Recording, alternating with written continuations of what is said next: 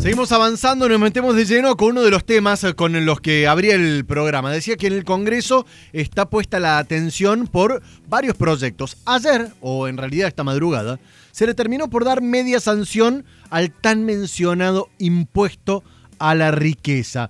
Esta iniciativa del propio Máximo Kirchner, que es uno de los que inició y, y, empujó esta propuesta, en la cual apunta a que un grupo de bien escueto de argentinos millonarios paguen por el solo hecho de tener mucho dinero un impuesto extra.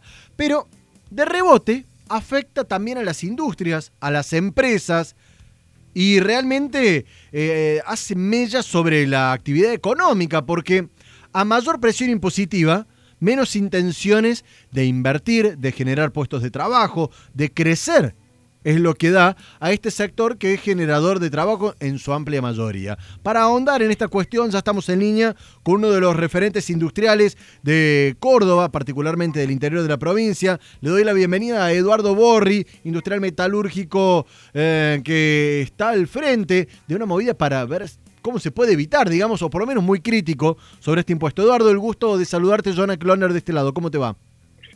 ¿Qué tal? ¿Cómo te va?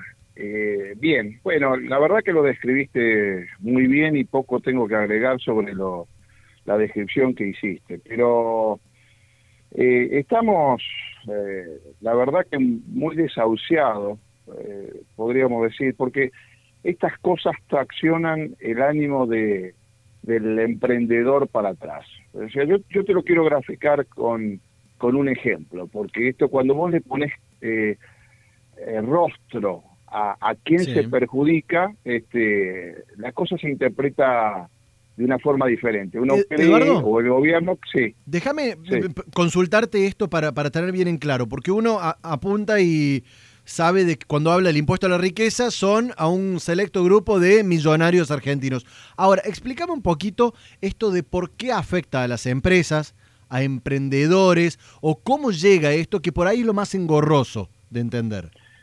Bueno, eh, afecta a las empresas porque está afectando a los tenedores de acciones de las empresas. Es decir, yo te doy mi caso y es textual como yo te lo estoy diciendo. Y no quiero, y hablo en primera persona para que le pongas rostro a la, a la situación. Dale.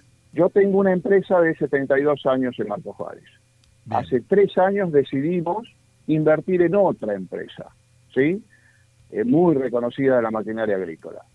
Entonces, el dueño saliente dice, no te preocupes Eduardo, te doy 20 años para que, este, para que me la pagues. Una persona que cree, que creyó en mí y en mis socios como para este, poder eh, llevar adelante esa empresa.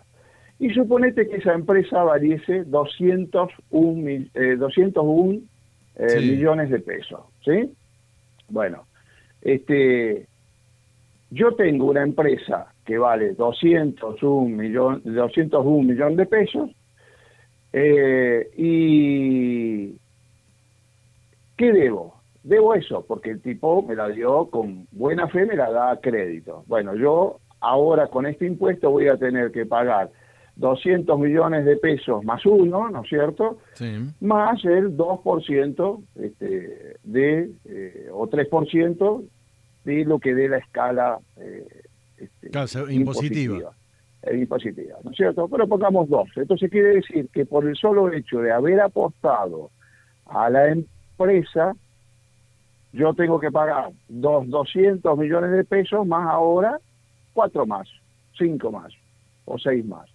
¿Y por qué? Porque, bueno, hay, hay un grupo de gente que nos levantamos todos los días pensando cómo generamos y hay otro grupo de gente que se levanta con ver este, cómo la gastan o la roban. Ahora, esto es interesante, Eduardo, eh, cómo, cómo cada uno va a defender desde su lado. Digo, desde, desde los eh, impulsores del impuesto podrían decirte, bueno, si tenés plata para comprar una empresa, podés pagar el impuesto.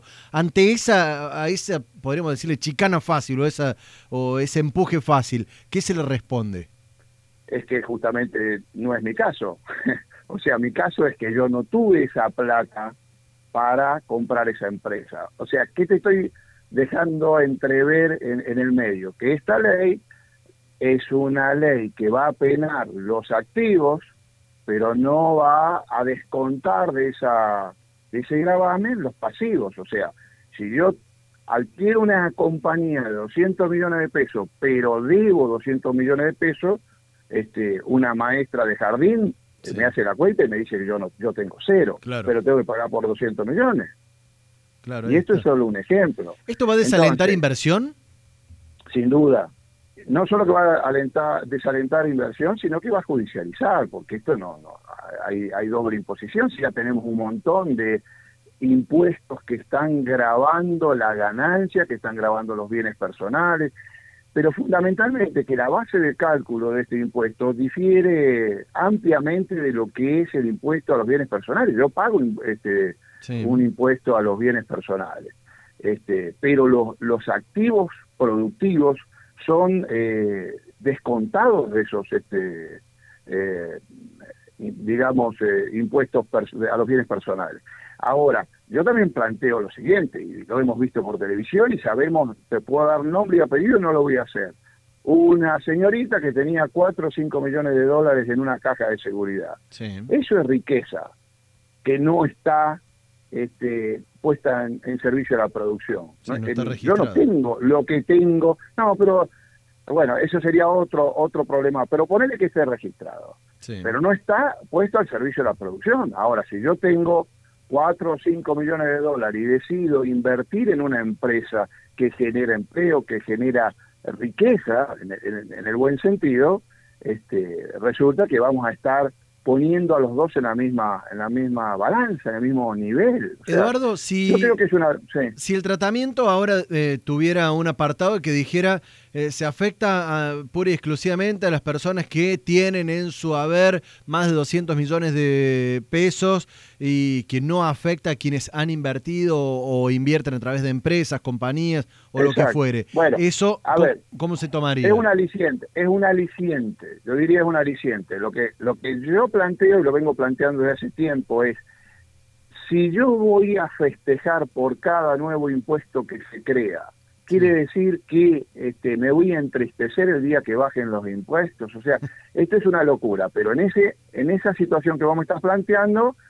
bueno, yo diría que e, es, más razonable porque se está grabando este dinero que está ocioso, que no está puesto al servicio de la producción, este, y es un pedido que de la UIA se viene realizando desde hace bastante tiempo, ¿no es cierto? Desde cuando esto, desde cuando esto salió. Pero de nuevo, yo creo que hay gente que está, que nos levantamos todos los días para ver este eh, cómo la generamos y hay gente que este, está pensando cómo la gasta y no cómo la ahorra, porque el, el sistema político está lejísimo de dar señales de austeridad lejísimos. Eduardo Borri, referente de los industriales metalúrgicos eh, de la provincia de Córdoba, haciendo referencia a este impuesto que ya tiene media sanción, el impuesto a la riqueza tiene media sanción en diputados. Muchísimas gracias por los minutos al aire. Gracias a ustedes. Hasta luego. 7.38, Choque Tordo que se nos hizo. Hacemos una pausa y seguimos trabajando aquí en esta hora de noticias. Jonah activa la agenda con toda la data.